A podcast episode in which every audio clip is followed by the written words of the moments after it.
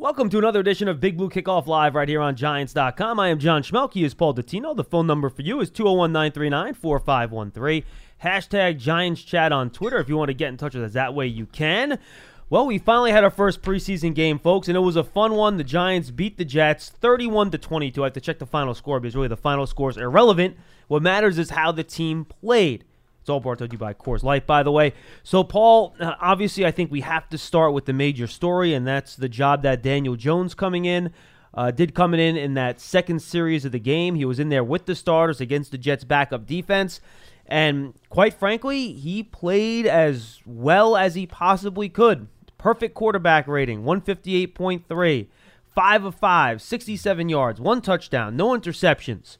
He checked every box you could. We caution it's just a preseason game. It's against a vanilla defense. It was the Giants starters against the Jets backups, but he did all you could ask of him. Well, look at it this way. Just because plays are there to be made doesn't mean they necessarily have to be made correctly. Doesn't necessarily have to mean that they were done pretty, although actually he did a pretty job. Uh, he did miss a couple of assignments, I guess, adjustments early in the in the drive. Yeah, Kurt uh, Pat Shurmur said that he forgot to send a tight end in motion, for example, on the first play. Yes. But what is the ultimate result? He executed well enough to go 5 of 5 for 67 yards and a 12 yard touchdown pass, which, by the way, was a nice laser into the back right corner to Bennie Fowler, who also deserves credit because uh, defenders were in the vicinity. I mean, that ball was in a tight window, and he did a good job to concentrate and to make sure that he held on to the scoring strike. Yeah, I watched it this morning. That Jets were in cover two, so you had the cornerback in short coverage on the tight end in the flat. You had the safety deep. He ran right at the safety, went outside. Safety trailed him. Jones had to put it outside of the safety and over the shallow corner. Got it in the correct spot. That's not an easy throw. It's not an easy throw. So, um, he checked all the boxes once again. And folks, I know this was probably most of your first opportunity at seeing him. Some of you have been to camp. I get it, and that's great, and I hope you have. Uh, if you have not, and this was your first opportunity, uh, that's what we've been telling you about.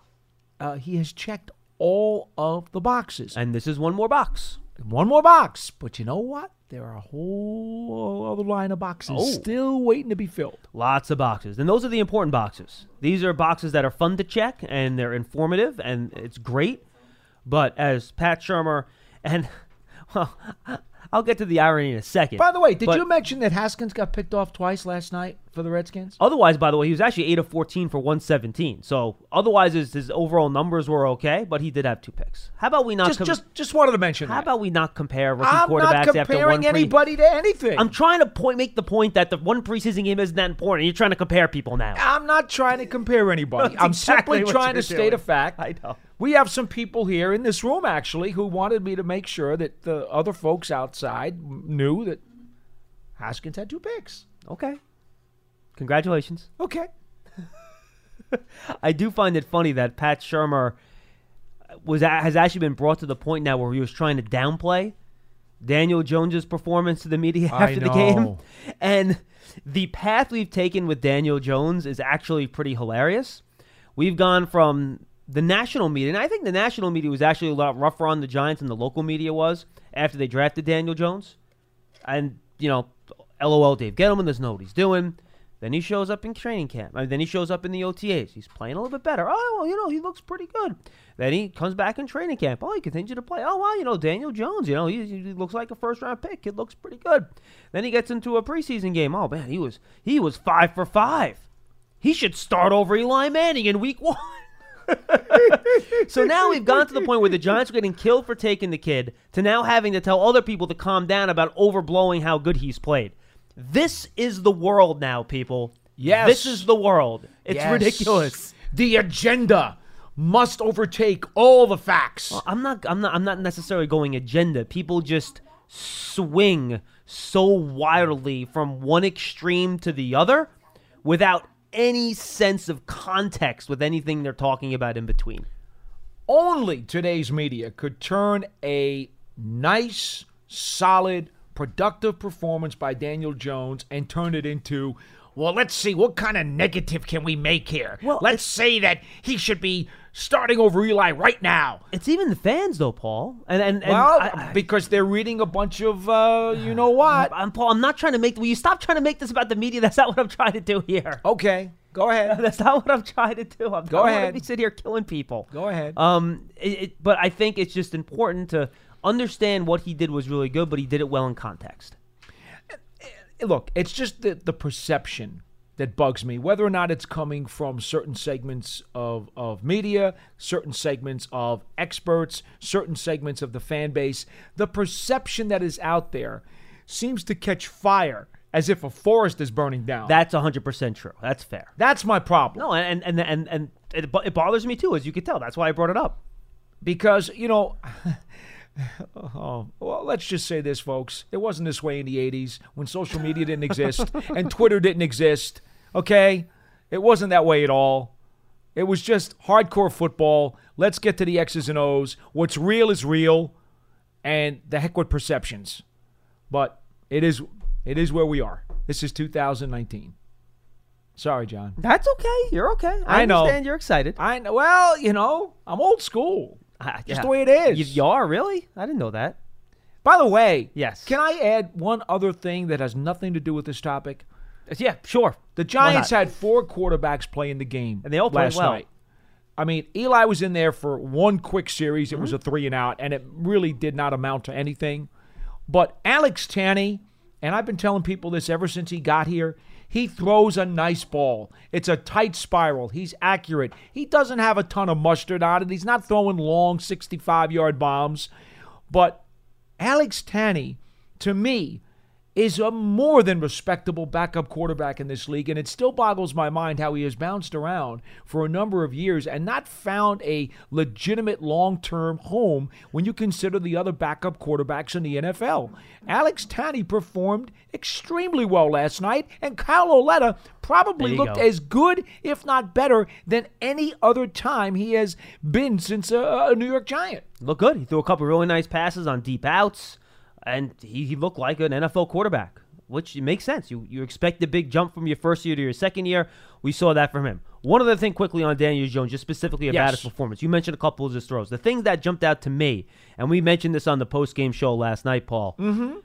That if there was one thing that if you want to be critical of his play in the spring and the summer, and this would be being hypercritical, you're nitpicking a little bit on some throws over the middle in the short and intermediate range, maybe he was taking one extra beat before he would release the ball. The window would close, as you put it last night, and he'd get passes knocked away. Yes. His throws last night against the defense he'd never seen before, and granted, it's a vanilla defense because the Jets and Giants are playing later in the year. Gregg Williams doesn't want to tip his capital, all right?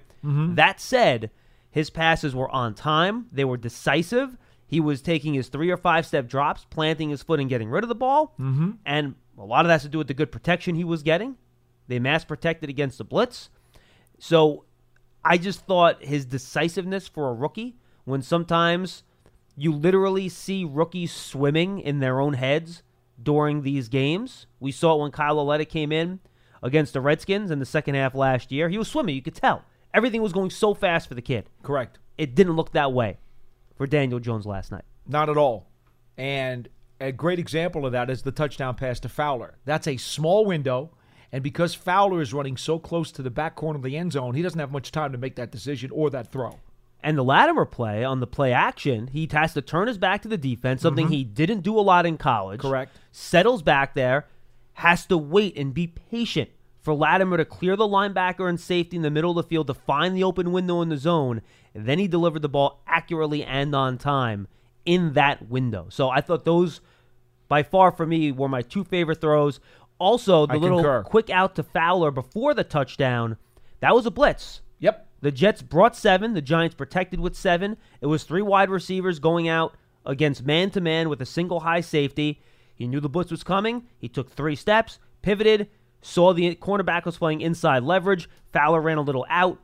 Good anticipation. He threw the ball as the cut was being made, not after the cut was made, which a lot of rookie quarterbacks wait for. course. Hit him on time, right at the sideline. I believe they converted a third and seven on that with an eight yard gain. And so not only did these QBs do well, let's not forget the guys who caught the balls. Because, John, uh, this wide receiver by committee thing, we don't know how it's ultimately going to turn out. We we know that Shepard right now is unavailable, probably for for the preseason because of that thumb. But uh, you know, these guys, Russell Shepard comes up with a big play touchdown, turns on the Jets, finds a second gear, Yeah, broke a tackle. and breaks away Mm-hmm. in the back seven for a long what fifty one yard score. Yep. Okay. We saw Fowler make that catch in the corner of the end zone. We saw TJ Jones make a nice adjustment on Lauletta's throw, go down to the ground, and then complete the play and hold on for a touchdown. Do you want to give him credit for an intentional back shoulder throw there, or no? no. Okay. No. no, I don't think it was uh, it was in the playbook. I don't think so either. But nonetheless, uh, a nice play by TJ Jones to help out his quarterback. So, you know, and Reggie White made some nice plays in the latter stages of this game, injecting himself into the competition. And by the way, he only had one catch for 39 yards, but Alonzo Russell was open a lot in this game. Alex Yeah. Tanney missed him once on a deep route. He overthrew Mm-hmm. him a little bit, and then he just didn't see him on another deep route on a play action rollout when he ran for the first down. Correct. So even though his numbers, just one for 39, might not jump out at you, I thought he actually got open over the course of the game as well. So, you know, if you're the Giants right now, I think the passing game has to make you smile. The running game, not so much.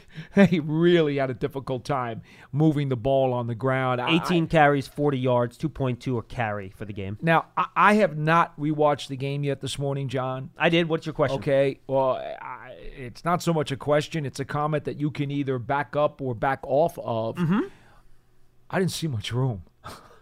No, there wasn't a ton of room. I thought Rod Smith actually made the most of a couple of runs where there were guys in the backfield, but no, there was there was not a ton of room back there. So that's a bit disappointing, even with the first string offensive line. I mean, Gallman was five for thirteen, Rod Smith six for twelve, Perkins four for nine. So it was pretty consistent throughout the game in terms of the the lack of room up front. All right, so let's flip quickly to defense. I know the calls are, Yep, are lighting get up to here, and. I don't. Yeah, I don't want to hold these people up any longer. My quick comment on defense is this: there was not much of a pass rush, a little bit sporadically. Yeah, that first drive, they did make Darnold go off platform a little bit Mm-hmm. and move in the pocket. I wouldn't call anything. There were no quarterback hits from the first they didn't harass him. Kareem Martin got one later on in the game, but I think that was the only one in terms of quarterback hits over the course of the game. Carter made him flush out of the pocket a little bit, but I agree. I would say it was, I'll call it a quiet day. I think Jenkins had a big rush. hit, didn't he? John Jenkins had a big hit in the second half. Yeah, later in the game. I think you're right. Um, but but not much of a pass rush, and that certainly has to be uh, something you'd want to look at a little closer in the next three preseason games. And then I thought that the other thing was, despite the fact that they did give up uh, some big pass plays in the secondary, these young guys showed their skill set. And Coach Shurmur said, you know, they showed that the game wasn't too big for them. They didn't get caught up in the bright lights. And I do agree with that. Mm-hmm. Now, there were obvious miscommunications. Even on that first drive, Coach Shurmur said they were in man and there was a bust. They had a miscommunication, gave up a big play. yeah, it was, there were, It's going to happen. there were three jet receivers stacked on the left side, and the Giants had Jenkins, Love, and Peppers there. Jenkins had the outside receiver, and then either Peppers or Love, I don't know which guy screwed it up, but one of them didn't cover Chris Herndon, and that's Right. the problem. Okay, so we know those growing pains are going to be prevalent during the early part of the season. Not just the preseason, but the early part of the regular season, too. Similar, by the way, on the Jets' first touchdown, they ran that little natural pick play with the mm-hmm. slant and the out, and Love and Baker didn't navigate it well enough to prevent the touchdown. Same type of deal. That's a communication deal where these guys will get used to playing with each other. Exactly. So, you know, I, I, I can live with that right now because it's August. Now, if you come to me in November and say they're making those same mistakes, I've got a big problem with it. Yeah, Julian Love played all the way into the third quarter. He played nickel primarily. DeAndre Baker played into the second quarter. I don't think he was out there for the third. Don't think so either. He had the one defensive pass interference penalty, which we talked about in the postgame yesterday. I thought was a borderline Did you penalty. look at it again? Yeah, look, there's contact. The problem is that Baker, if Baker turns his head just a little bit, Yeah. they're not calling it. Okay. The problem is that he just was staring at the wide receiver and basically he basically ran into him. He ran into the wide receiver. He didn't push him with his form or do that, but he basically ran into him and kind of nudged him a little bit. So I got it. I think it's borderline. Uh, Julian Love gave up a catch or two, but then he knocked a nice ball away on He an did. out route. He made a good play on that. Uh, he just seems like uh, just a good football player. I, I feel that he's going to be an impactful player right away. Ballentine was up and down. He missed a couple of tackles. He committed the defensive pass interference penalty on the review. We could talk about that more if you guys like later on in the show. I thought it was a good overturn. I thought it was an obvious interference penalty. On the interception, Lance said us, t- told us last night that he thought they could have called defensive pass I didn't see interference on that too. Very early, he had his hand over the receiver's hand, but I didn't see a grab and a pull, and he let go of it, and the receiver was able to get both hands up to try to make the catch. So to me, that wasn't a significant hindrance to the receiver making the catch. So I thought that was an okay play. I thought that was a good interception. So I guess in summary, what I'm trying to say about the secondary is I saw a lot of skills there on display last night. There were clearly, mm-hmm. clearly some areas where they could have tightened up the coverage and they could have made some more plays. But it's apparent that A, these guys are, are not swimming in water above their heads. And B, it is clear and apparent that they've got the talent and the skills to be able to make plays in this league. They're just going to need some experience. I love the way Ballentine gets his head around when the ball's in the air. Great anticipation. E- even on the defensive pass interference penalty, when he's holding the guy's arm down, he was back looking at the ball. On the interception, his head turned around looking at mm-hmm. the ball. Young cornerbacks have trouble with that all the time, and he did a real good job with that. Impressed. And looking at the tape, I didn't notice it while the game was going on. Ryan Connelly was excellent. There's a couple running plays where they ran outside and they're pulling a guard and a tackle or a center and a guard, and he literally just runs full speed and blows the guys up. He doesn't get the tackle, but he stretches, extends the play, and lets somebody else come in and make a play on the ball. I thought he was very aggressive getting downhill in the run game. He didn't do a ton of pass coverage, but I thought against the run, I liked what I saw out of Connelly, who did get some run, by the way, with Tae Davis with the ones He did. when Alec Ogletree left with, I believe Coach Shurmur called it a calf injury today, correct? Yes. I think that Connelly has showed us he's got range during training camp, He can run. and he brought that into the game. You ready to take some calls? Sure. 201 939 4513. Let's do this. We'll take your calls in the order in which they were received. It's all brought to you by Coors Light, and we'll take your tweets as well at hashtag Giants Chat. Make sure you get them in. Doug in Rochester will lead us off today on Big Blue Kickoff Live. Hey, Doug. Hey, what's up, John and Paul? How you guys doing today? We're good, Hi. Dougie. What's up? Um, uh, the, um, um, one thing about Daniel Jones, uh, I've been looking at you know sports shows, and um, Daniel Jones. I'm gonna go through this quick. To me, he looked like the average. He looked like the main quarterback for the Giants. He looked like Eli when he first stepped out there. So Daniel Jones did good, but the thing about the thing about Daniel Jones, he went through a half defense of the Jets, and it was vanilla one-two coverage. So don't get it. They're all on the talking about shows. Don't get your head up high. Now here goes Kyler Murray. Kyler Murray looks like a superstar. Eh, You put him as a superstar because he's throwing his playing his game. But uh, to me, Daniel Jones played his game, and they they show you know the haters they did the same thing. How one or two coverage. Gregg Williams did had half his defense there, and all that. So you know they still they're still chipping away at Daniel Jones. You know. No, look, you're absolutely right. People go in with their preconceived notions and they allow that to cloud how they judge individual players. I'll say the same thing for everybody, good or bad. Let's not take too much out of one preseason game. Yeah, yeah but um, yeah, another thing I wanted to touch on was uh, Deion Baker and Julian Love. That touchdown was a miscommunication.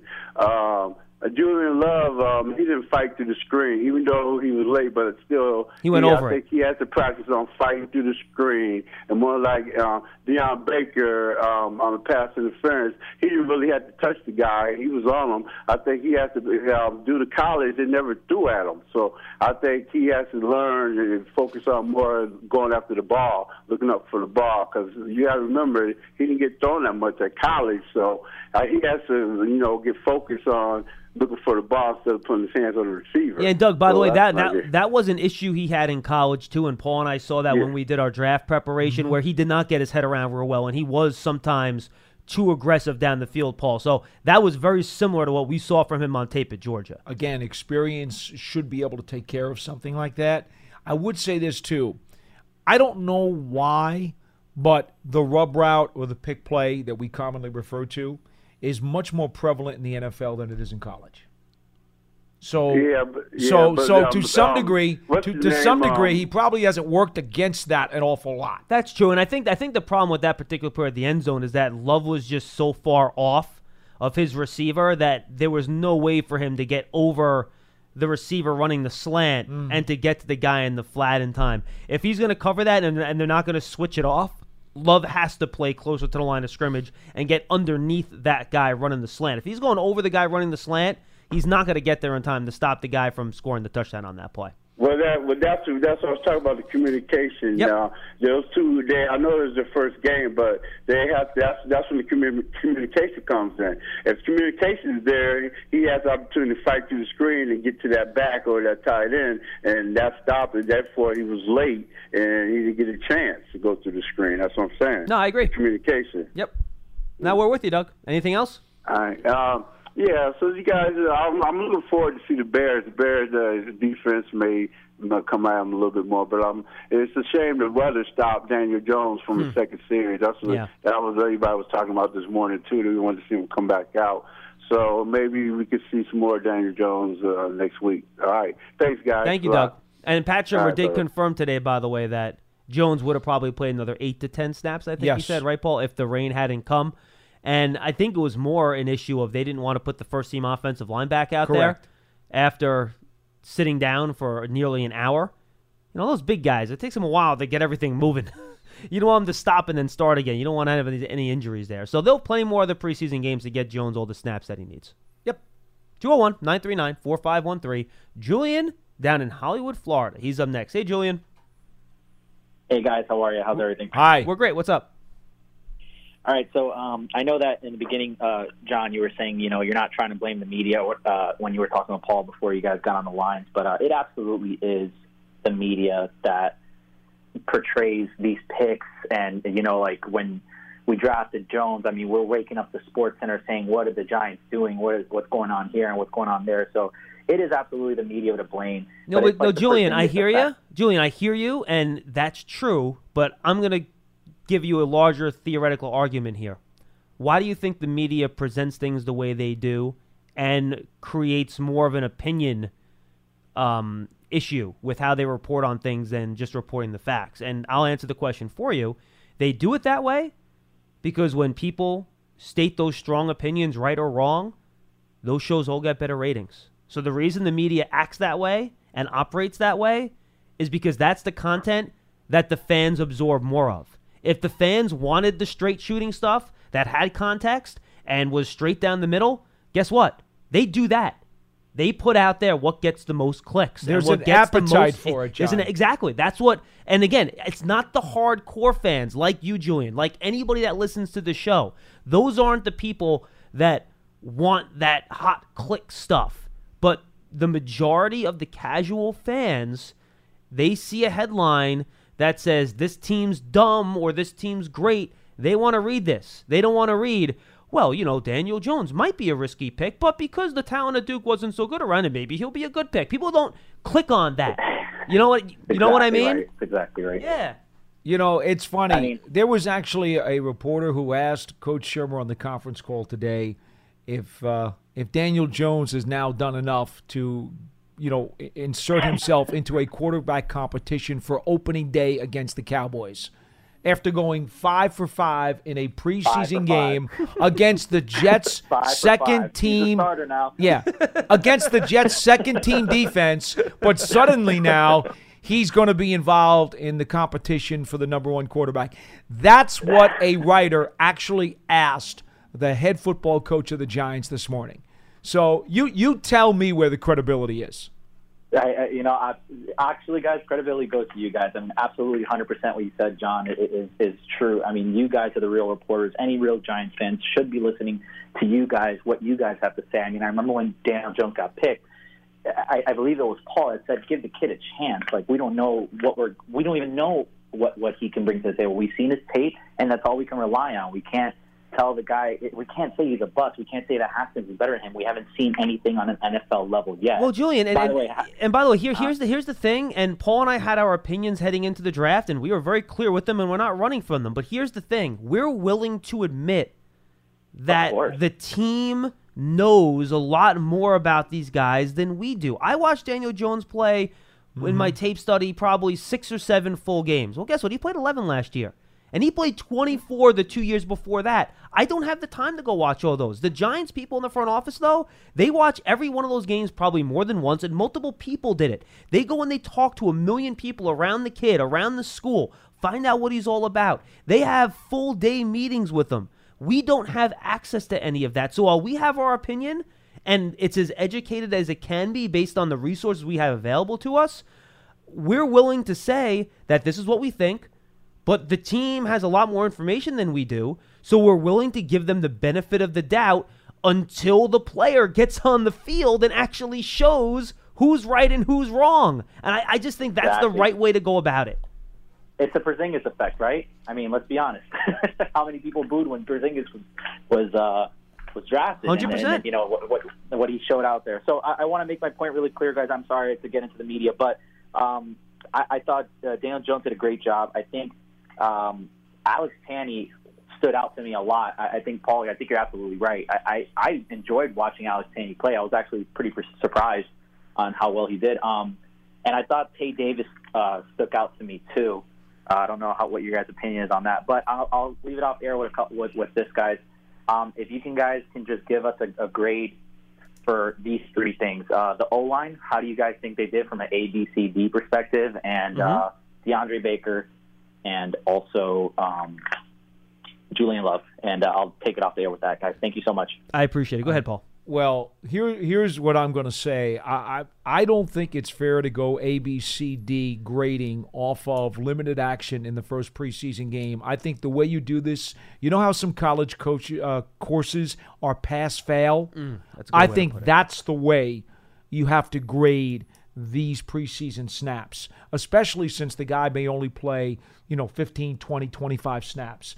To grade them with a letter grade, no, I, I, I don't see that being realistic or justifiable. And again, I'll say this too. I don't think Paul and I have enough information. Even though I sat down and watched the tape, we don't know what the game plan was. We don't know what the coaches are asking the players to do on every play. I think for us to even give a grade is frankly being a little arrogant. I, I don't. I don't think we're in the position to do that. I, I, I will say this on the pass fail scale, without me having gone back and looked at the tape yet this morning, I would say I would give all three of those guys pass. But Yes, that's that's a very generic grade. But to be honest, at this point, that's all you want.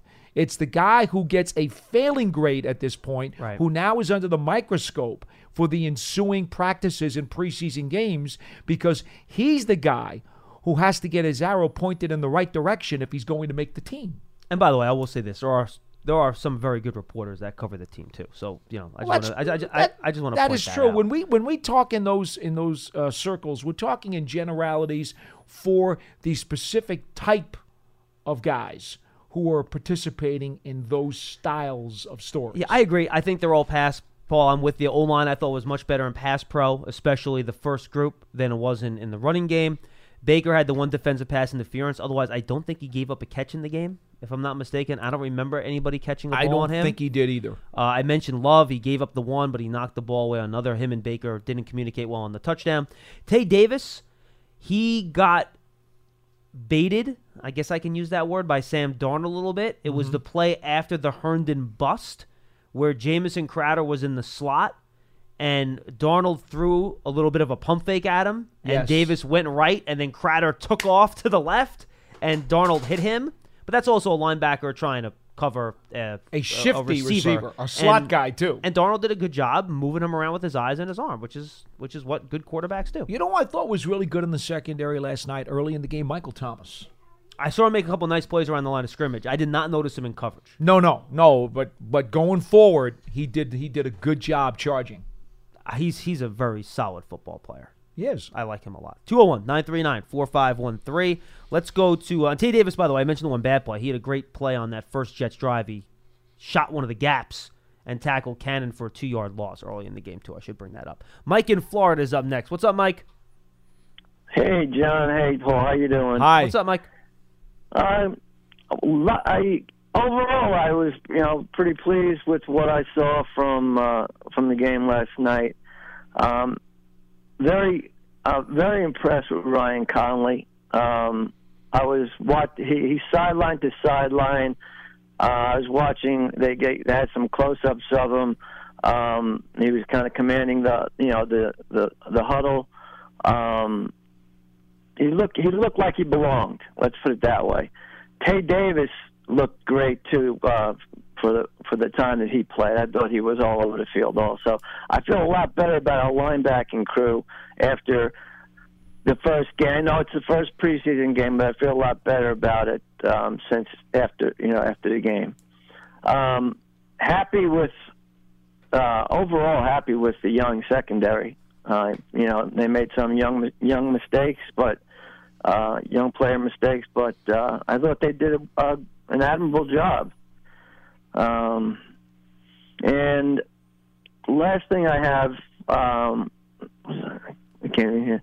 Oh, on third and eight, Eli, Yeah. Eli's Eli's um, uh, Eli go gets to third and eight, and they they hand the ball off.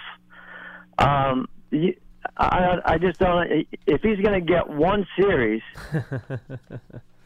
you're going to give a You're to give the ball to Gallman at third and third and eight. I just didn't understand. I don't know if he changed the play or or if, if anything like that happened. I didn't understand that at all.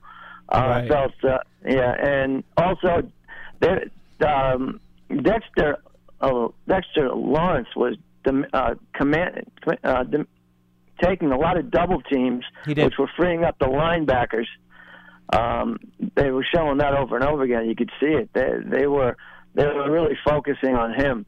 Well, that's going to be Uh, very but- important moving forward. If the Thank you, Giants are going to get pressure on the quarterback, they're going to need the guys up front to take on double teams. You know, John, the one thing that we have forgotten about in talking about secondary and even these linebackers, we've buried the fact that Jake Carlock uh, had that deflected pass that he took back for a pick six. Yeah, we didn't even bring it up. You're We right. didn't even bring it up. We did. That's our fault. and the show's already what over a half hour old and you know this kid is so universally liked by his teammates and the coaching staff Oh, he's a freak show. He's a safety that's trying to play edge rusher. He's 238 pounds and he's playing with his hand in the dirt. It's unheard of. yeah it's remarkable to see the kind of effort that he puts out there. He has so much fun playing the game and as a result Local kid too, by the way. I like like a, yeah uh, uh, long island kid played for liu post which is a d2 school by the way okay?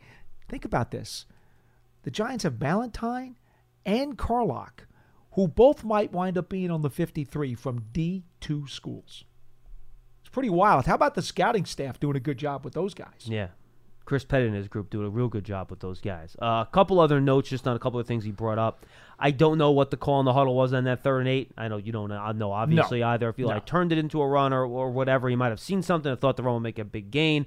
Don't know. I know some people brought up on that first Eli bootleg. He had Rhett Ellison down the field. He could have thrown that ball. No argument. He decided to take the completion. admitted that today. To Scott Simonson, which is fine. Get going with the easy completion. Let's not try to pick apart every single play and read every quarterback makes plays. We're gonna be it's gonna be a arduous season if if we're gonna start doing that. And frankly, it's no fun. Um, so let's not make too much out of that. And in terms of Dexter Lawrence, he did take on a couple double teams in the run game. I thought, Paul, I thought he got to get flushed out of there actually a couple times uh, on those double teams. But I saw in pass pro or pass rush, I should say, I thought he was closing the interior of the pocket. He the the guard was giving ground on his bull rush, which is exactly what you want to see out of him. Well, you know, we talk about how Bettcher wants to create a, a better mismatch or a better one-on-one matchup, if you will, along that defensive front. And if Lawrence can constantly command two guys, and Tomlinson can even on a part-time basis command two guys. You mean run or pass? I don't think people double teaming Tomlinson in the pass game No, no, no. Against the run. against the run. Okay, gotcha. Okay. Mm-hmm. In the passing game, you, you're going to have multiple fronts, and who knows who's going to command what. Hundred percent. But in the standard D, think about that for just a second, okay? Five guys up front, and then whatever other protection scheme or run blocking scheme the offense is going to run. But if you've got to have two guys worried about Lawrence and potentially two guys on a given play worried about Tomlinson, that leaves one other blocker to go against BJ Hill man to man, mano a mano, one on one. If you're the Giants, you'd like to think that Hill could win a bunch of those matchups. And you certainly believe that if you've got one or two linebackers or even a safety coming up, like Jabril Peppers, you're not going to have a mismatch. That's the whole point. If you've got guys who can command enough attention to allow you to create a mismatch in another spot, you've got a really good chance to win the play. Let's go to Ed in Lakewood, New Jersey. He's up next. Hey, Ed. Yeah. Hi, John. Hi, Paul. Hi. Good to talk to you. Hi, Ed. How are you? First, uh, I'm real well, thank you. Uh, my concern is uh, Paul was just bringing it up. Uh, the defense. I mean, it, I saw no rush on the quarterbacks at all. Number one, and number two, it's the same thing as last year, John. We hold them for the first down. We hold them for the second down. The quarterback goes back, throws a little pass over the middle for a third down. They get a first down, and they run down the field. And we lost what six games last year in the last two minutes with quarterbacks doing that to us. Are we going to solve that problem? Ed, I understand where you're coming from, but I, I'm not willing to say yet off of one series with the starting defense on the field altogether that that problem Okay. hasn't been solved. But you make a fair point.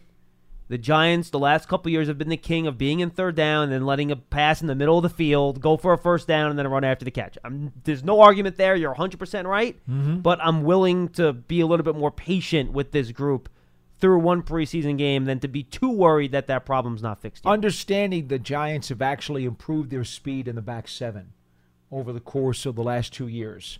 And so I agree that, that could also help them defend that type of play. Okay, I, I just that it seems like the the middle, Paul, is always open on third down. I don't know why. Just Well- you know, and and it just seems like that's one of the weak points the Giants defense has. And Well, the other yeah. question I have, guys, mm-hmm. did the X Man play last night? yeah, he, Yes. he did, but he was quiet. He, he he didn't do a whole lot. Okay, all right.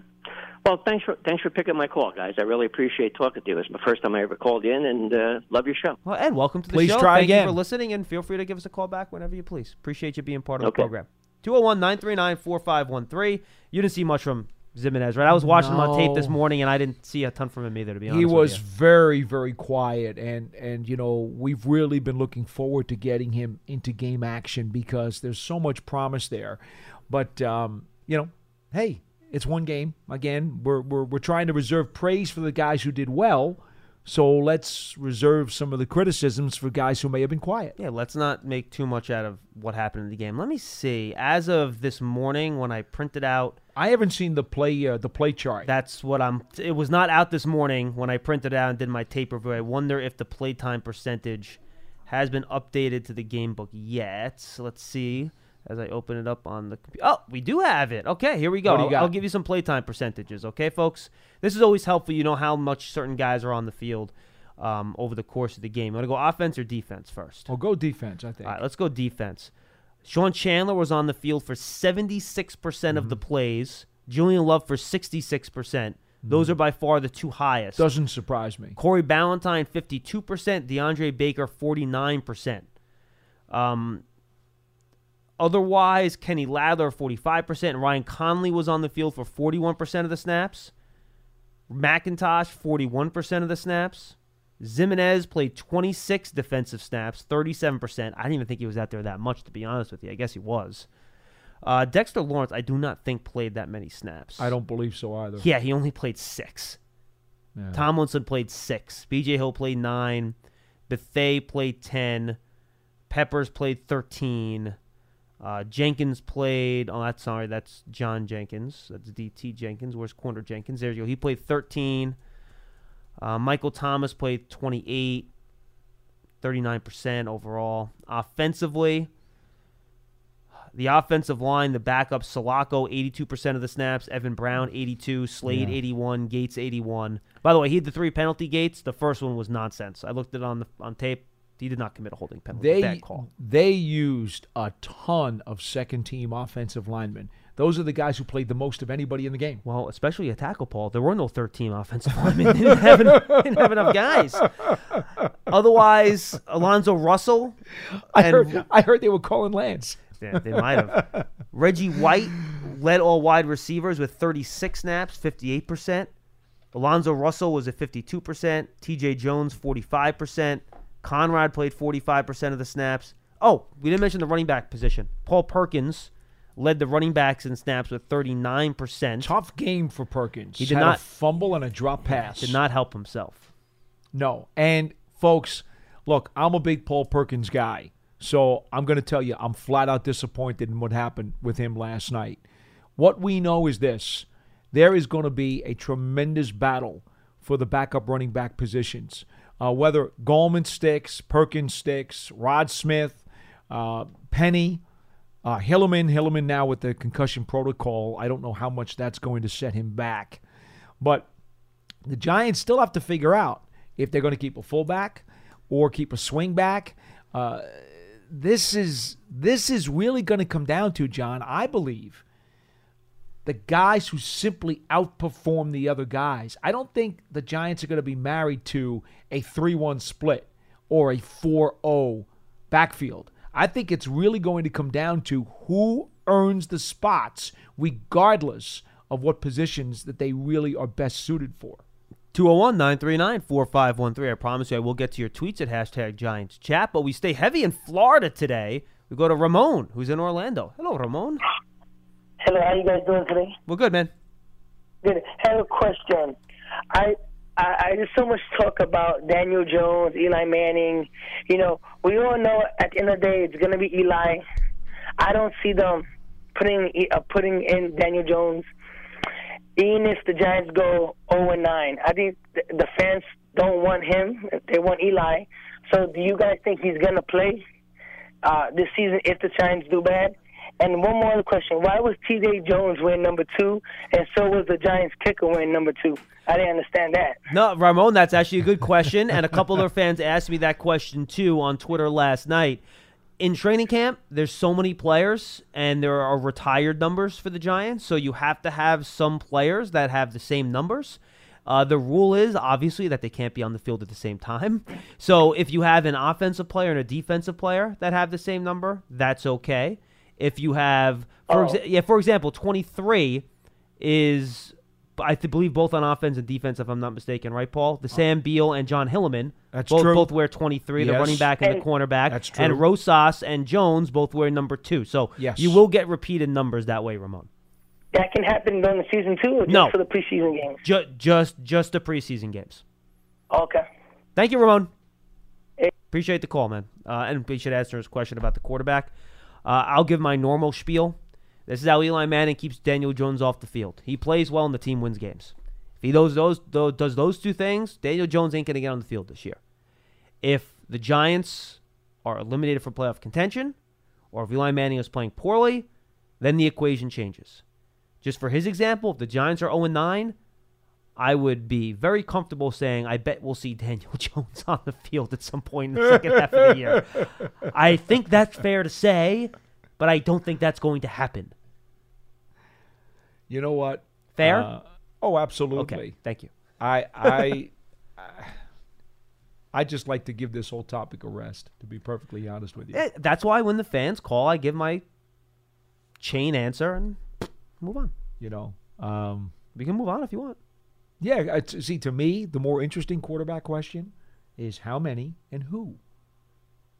Not. It's not about the one and two. We know who the one and two are. Yeah, and remember we had that. Con- remember we were having conversations back in May about whether or not Jones would be the backup right away. Well, yeah, he is. He. Oh, he's yeah. he is. He's the two. Yeah, it's not He's close. the two. No. You know, for all the guys out there, Len and Charlie and all of our regular guys, Joe and all you all you fellas out there, you know, we we were debating how quickly would Jones elevate to number two, and I was like, well, if it takes him a month into the regular season, that's okay. It happened. It's- it happened in June. it it didn't take that long. happened in June. It didn't take that long because the the arrow went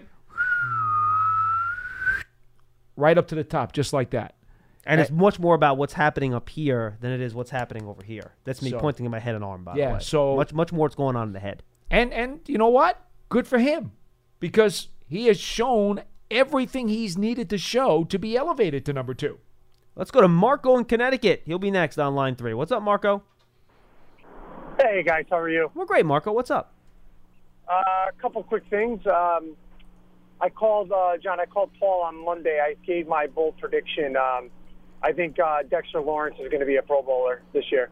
Okay, I like that. I'm sure they put it up on the board. It is. Oh, I Good. see it there. Yep, it's right here.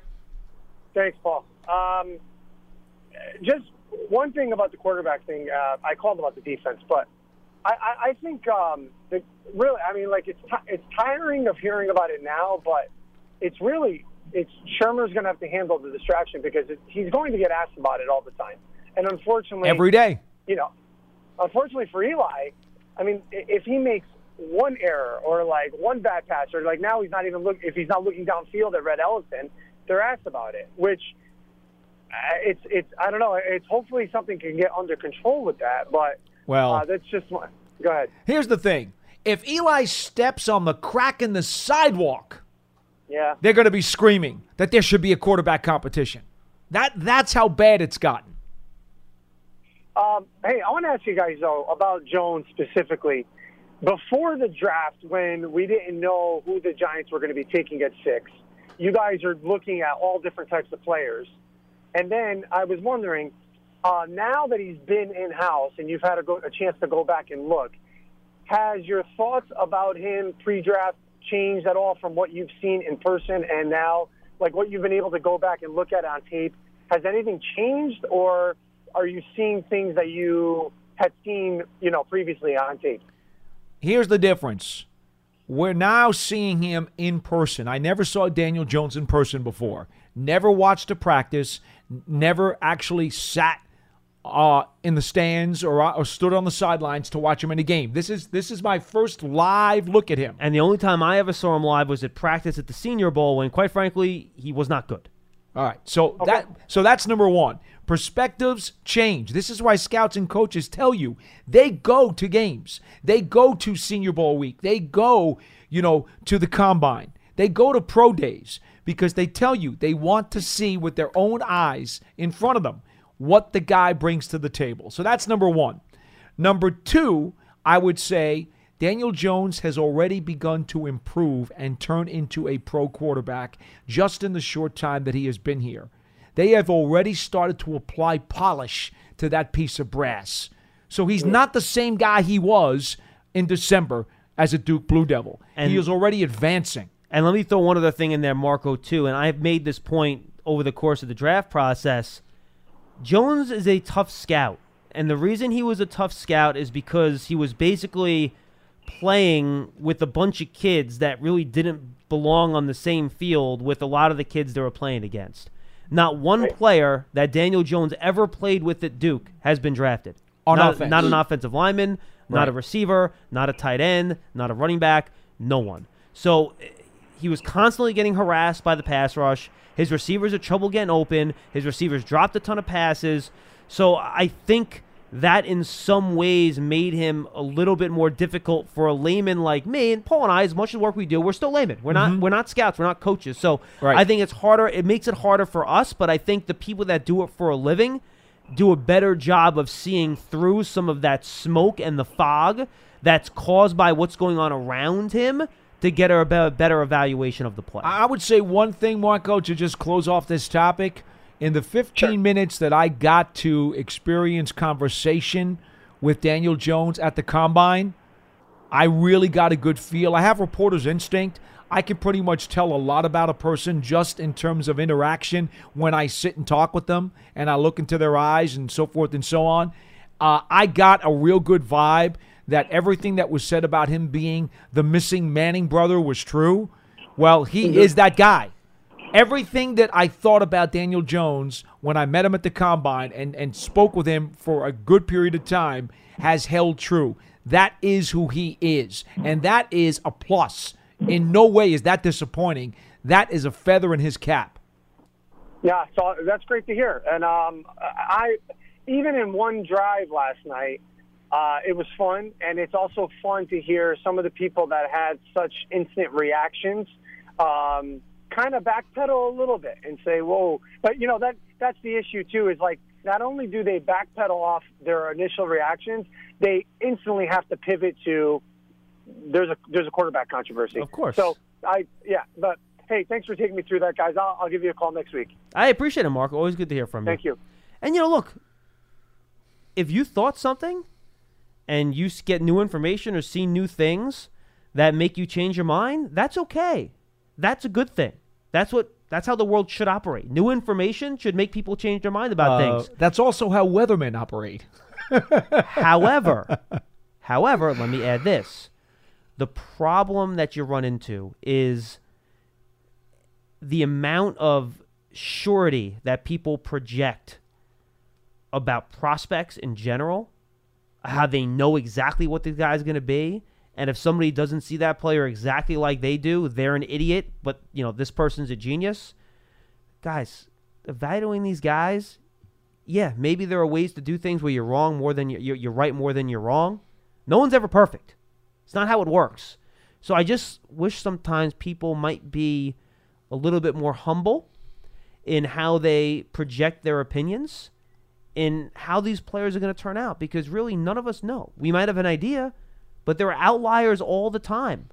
Are they frequent? Mm-hmm. No, but there are outliers. So Yeah. I just feel like when people, I want people to express their opinions, that's great, but just be a little bit humble and, and understand that maybe you don't know quite as much as you think you do, and you're not as sure as you think you are about these sort of things. They've never built the perfect GM or the perfect scout. Those guys don't exist. So if those guys want to be perfect, how are the people at home that have access to less of the resources going to be perfect? The only thing I will say is that you use your knowledge and your experience and you put that to the best use you possibly can, and then you have conviction in what you believe. And I do believe that part of it is very true, John, because if you don't have conviction in what your knowledge and experience tell you, then you're wishy washy, and then there's just no point in you even even being heard from. And, you know, that's why, look, I know that there are a lot of folks out there who don't necessarily care for, for my style or what I do. But having been around for 37 years, I certainly have a lot of knowledge and a lot of experience. And I'm going to give you a very strong opinion because I think it's important uh, to give you conviction behind what I see and what I believe. It's foolish for me to just throw up my hands and say, I don't know, maybe. I mean, if that's really the case, I'll tell you that. But you're not going to get that very often from me because I don't think I'm doing you a, a service by just throwing. Anybody can throw up their hands and say, "I don't know, maybe," or be wishy-washy. That's that's not what that's not what people need or want to hear because they're coming to folks who can give them a substantial opinion that is based on knowledge and experience. And if you don't like it, that's okay. You don't have to like it. But at least show some conviction, show a spine. If you have knowledge and experience, put it to use. Don't just stand there and say, I don't know, or maybe this, maybe that. No, 100%. But at the same time, you shouldn't cling to your opinion when new information comes available Oh, no question. and realize you're wrong and then understand why you were wrong. You have to process the correct Right. information. Hey, I had Lionel Manuel getting cut in the first cut when he was a Giants rookie wide receiver. And what happened? Lionel Manuel turned out to have several good years with the Giants. Phil Simms was very happy to have him in his passing game. I've made mistakes. I'm the first one to admit it. I didn't want the Giants to draft Eli Manning. I've said that too. Well, they didn't draft him. They traded him in the Philip mean. Rivers Right. deal. I wanted them to keep Kerry Collins. And now I'm one of Eli Manning's biggest supporters. So you talk about changing when you have to because the evidence says, Right. hey, wake up. Look at this.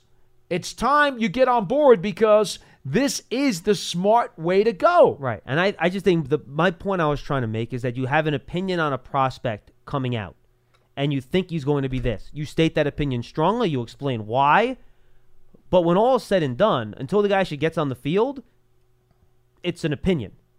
And it's not a guarantee that your opinion is going to be right. And I think a lot of people sometimes believe these scouting reports that they read before the draft are written in stone and the player will play to that scouting report as though it's written as though it's history Yeah. and, and not a projection. Yeah. is my point. The, Anyway, evi- the evidence and the facts have to be allowed to change your opinion. That's the bottom line. Charlie in Portland, Maine is up next. Charlie, Hey guys, what a segue! Humble, not wishy-washy, has conviction. My God, thank you for setting me up. well, yeah, but but Charlie, we left out a key word. How about insane?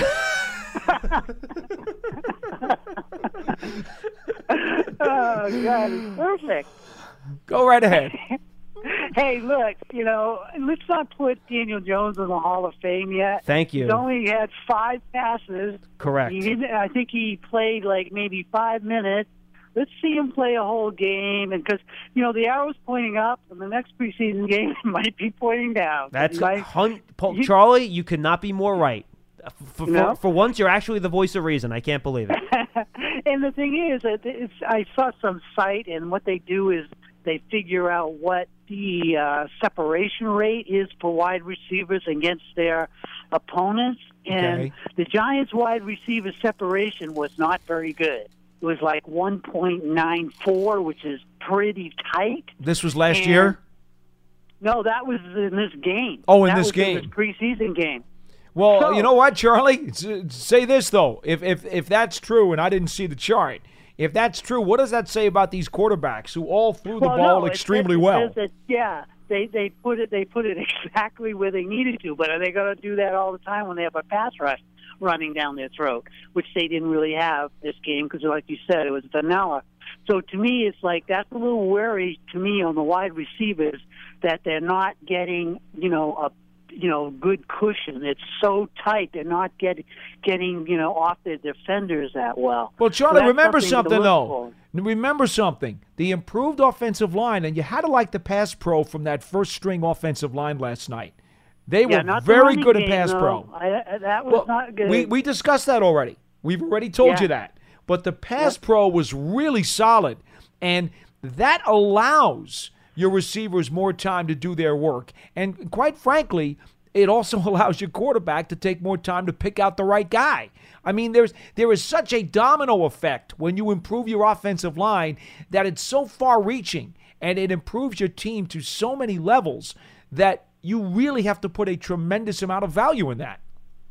Oh yeah, it, definitely. And the thing is, though, but the other thing is, if we can't run the ball, you know, consistently, then No they're going to be jumping on our on on our passing game. Re- remember, So Barkley didn't play last night. Just remember that Yeah. too. Yeah, I mean, I look. This is the first preseason game. This is like nothing. This is like a, a second in the in the uh, you know in a football season. You know what I mean? So I can't get too high on any of them or too. You know, I, I I was glad to see Carlock though do what he did. I I thought he was an athlete when I when I saw him when we picked him up. And uh, I I think it's great if we can find a guy like that that can uh, do some things Mm-hmm. that will be uh, that will be an inspiration for our linebacking core. In uh, secondary, I think you know they made their mistakes. They're rookies. Um, I, the miscommunication bothers me because I knew I know it's early, but you know that's something they should have had uh, pretty much together in uh, in summer camp practice. Charlie, OTA. it takes a lot longer you know? than that. Come on, be fair. It's going to take a lot longer for the communication to be as smooth as butter. Seriously, you can't you can't tell me you expected that in game one of the preseason. Well, I Come on, I didn't expect to see Sergeant Peppers like chasing the chasing down Sergeant the play. Peppers. It, it reminded me of uh, Landon Collins. Obviously, Charlie's a Beatles fan from the '60s. All right, Charlie, we good to gotta go, talk to you. Okay, guys. Appreciate it. Have a have a good weekend. You too. Coach Marvin in Delaware is up next. Hey, Coach. Coach going once.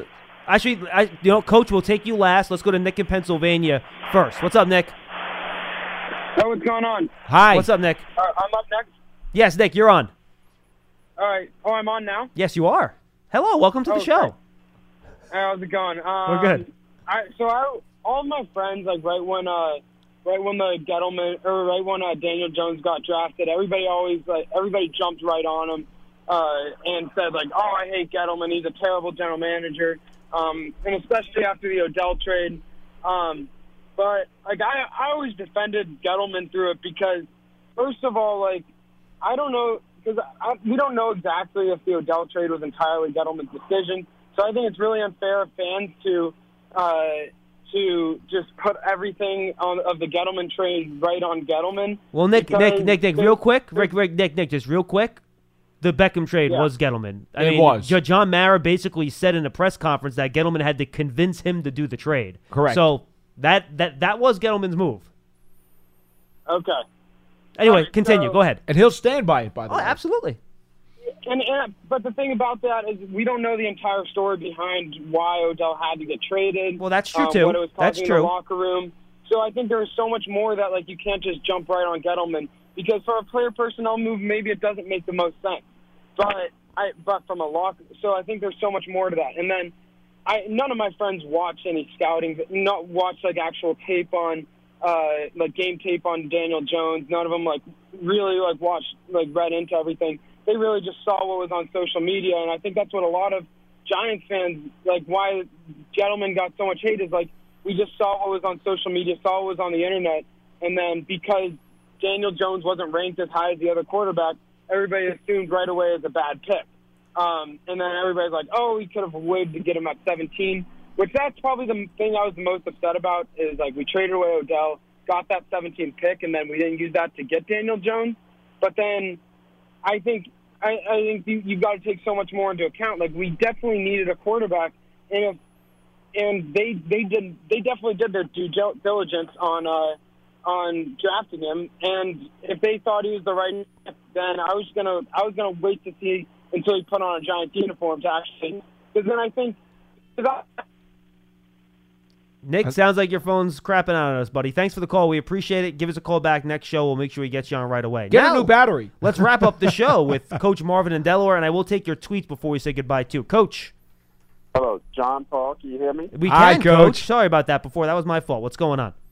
Oh, real quick, I just wanted to, well, what, what Charlie's saying about the secondary, real quick, is uh, I, I, I think it, with them, the being upset with them um, not communicating well in the preseason game is kind of asinine. Um, Well, that's it's why Charlie. we have the preseason game is to make those corrections now. So that's why I mean I'd rather them do it now than in the regular season. So 100%. they- they're learning. They're definitely learning. And on the defensive side, I did love Connelly. I thought he played a, a very good game uh, at the linebacker spot. Um, my other uh, comment was about uh, Daniel Jones. I, I already talked to Paul earlier in the week. What I was uh, looking for from him. My evaluations of him, um, I figured, uh, listening to you guys, that he could throw the ball. Coming out uh, number six overall pick, I figured he could throw all over the field. So that wasn't a big deal. My thing was, can he process what he sees? And I thought, even though it was simple defense that they were playing against, a cover three, it looked like they were playing a lot from the Jets. He he still was doing a good job of his reading, his anticipation. Um, his throws was right on time. Um, he made a couple of throws where um, guys was able to catch the ball and keep running in their routes. I think the, they did a uh, RPO where he hit um, Tate and I mean um, yeah Tate right across uh, coming across on the slant, and he was able to keep running as he caught the ball. And he threw that in between some linebackers when he made that throw. So he made some excellent throw, and the most outstanding one was the uh, touchdown pass. Which, from where I was watching, I didn't even know he completed it until the guy put his hands up. That's how good that throw was. So um, I was impressed with that. Uh, he's still got a lot to learn. There is no quarterback controversy. It's going to be Eli. For all the people that's listening, the only way he's going to get in the game is the Giants are blowing somebody out or they're getting blown out and they feel like, hey, let's give the kid a chance to get in and get his feet wet a little bit. But that doesn't mean he's going to be starting. And uh, that's about all he's going to be probably playing until Eli determines when that time is going to come. So Coach That's Marvin, can I ask you one question before you go? We're running out of time, but I do want to ask you something because I know as a longtime coach, you will appreciate this question. When you looked at Daniel Jones, how much did you enjoy watching his body language? Because that tells you a lot. And to me, he looked like he belonged. Well, as you said, I, I wanted to say that, talk about that earlier. Um, I scouted when I was just, um, doing high school before I became a head coach. I was doing some scouting for the high school. I'm not a pro at it, but I do know scouting. And body language is very important in football because it tells a lot what you want to do. If you're a receiver, at times I always told my receivers, your body language sometimes can give away your route. If you're running a slant, you can be leaning in that way. So body language in that sense. Body language in the sense of are you scared? Body language, are you nervous? Those things play a role. he did not come out like that. He Right. was somebody that I did not expect to see because, again, I'm going to admit, yeah, I was talking about admitting, uh, if, if, not to say if we was wrong, but our opinion was wrong. I, I didn't think Daniel Jones was the pick at number six. He looked like a number six pick. The, the sixth So far. overall pick. He, he came out. He was confident in what he was doing. Looked like, It, uh, from what I heard in the huddle, he was talking very confident in what he was saying, and that's important. People never talk about what goes on in the huddle. You have to have control of that huddle when you step in there. You let those guys know that you are the one that's leading, and he was leading, and you can see the body language in it. And you want to know how Mm-hmm. good his body language was? It rubbed off on the other guys. Thank you, Coach But Marvin. was- we got to run, pal. Yeah. Good stuff. Thank you for the call. Talk to you man. soon. Want to get to a couple tweets real fast? Go. It's time for tweets. Let's Giants chat. All right, Ben Gruen. I know the PI challenge will get brought up today. What if the penalty video review was only allowed to be played at normal speed, no slow motion? It should be viewed at the same speed the officials see it live. The obvious fouls would still be obvious. I don't agree with that. Slow it down, and you can still see whether or not something is obvious or there's a significant hindrance. I'm not a big fan of, of changing a call based on a slow motion replay, which alters your perception of the play. Yeah, but would you have seen him hold the guy's arm down if it wasn't for slow motion replay? I think it's opening up a can of worms that I'm not comfortable with.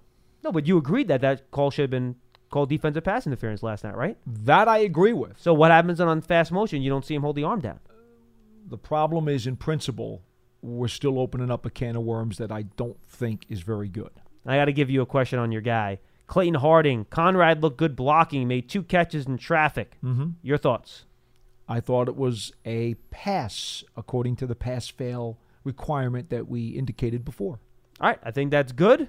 Excellent job on the show today, everybody. We appreciate our folks behind the scenes. We'll see you tomorrow. All right, not to wait. Today's Friday? It's Friday, John. And camp days don't matter. We'll see you Monday. Everybody enjoy your weekend. 1 o'clock on Giants.com. Big Blue Kickoff Live We'll be back. Adios. See you then.